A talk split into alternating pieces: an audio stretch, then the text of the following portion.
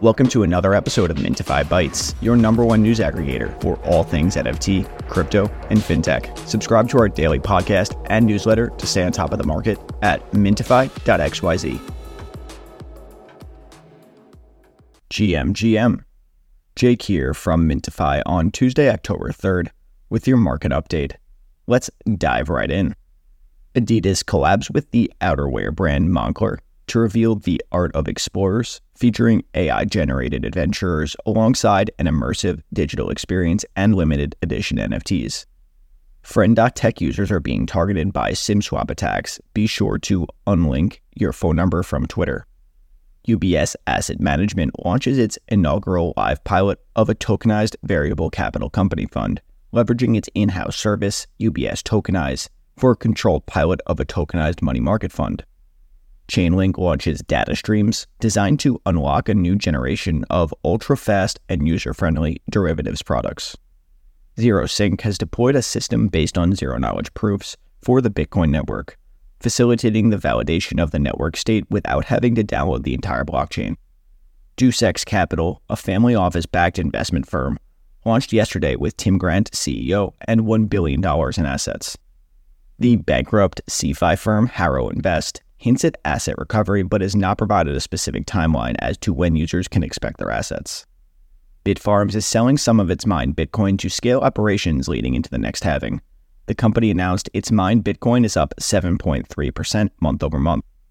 The Friend.tech boom is responsible for over 21% of base transaction fees. A trio of scientists from the University of North Carolina, Chapel Hill, recently published AI research showcasing how difficult it is to remove sensitive data from LLMs like ChatGPT and Bard. Tom Hanks and Zelda Williams warned fans about the publication of AI deepfakes, AI generated videos, and strange product endorsements.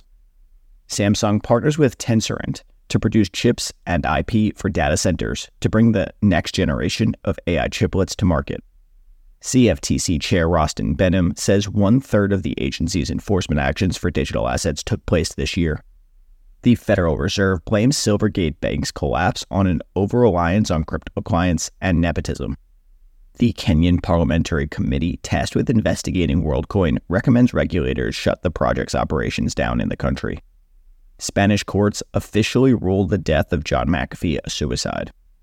Volatility Shares canceled its Ethereum futures ETF, citing changes in the market, but the company still plans to launch one in the future. Elon live streamed himself playing Diablo 4 to show off the company's new studio for premium users. Crypto liquidity provider GSR secures regulatory approval to provide crypto and fiat related services in Singapore.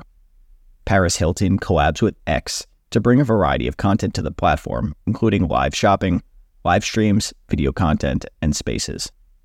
Investors behind the class action lawsuit against Terraform Labs and Do Kwon have dropped the case without explicitly stating why. A class action lawsuit was filed against Binance and CEO CZ on Monday, alleging various violations of federal and California law that led to the collapse of its competitor FTX. SBF's defense team asks for clarity about whether it can argue that FTX was not regulated in the US if he can mention his charitable giving and philanthropy, and more. Key DOJ witnesses in SBF's trial include Caroline Ellison, Gary Wang, Nishad Singh, and more. And lastly, SBF seeks to block prosecutors from calling FTX investors and former insiders as witnesses. And now for today's NFT market recap. Today's most notable sales 68 ETH for CryptoPunk 6594, 18,500 USDC for Captain 9569 and 6.6366 ETH for VeeFriends 7694. The top trending by volume Bored Apes 26.4 down 1%, Otherside Vessels 0.2 up 5%, and Mutant Apes 5.05 up 2%. The top trending by sales Dead Migos 0.0008 down 26%. Dystopic Clones 0.0015 down 75%. And Fuosh's Fuo World Fuos 0.074 down 40%. The biggest winners Valyria Games Genesis Lands 0.42 up 75%. Moonrunners 0.067 up 58%, and Journey Club 0.39 up 30%. The NFT volumes by blockchain. Ethereum 4.6 million down 23%, Bitcoin 163k down 11%, Solana 895k up 9%, Matic just below 600k up 3%, and Zora 1.1k down 43%. The market stats.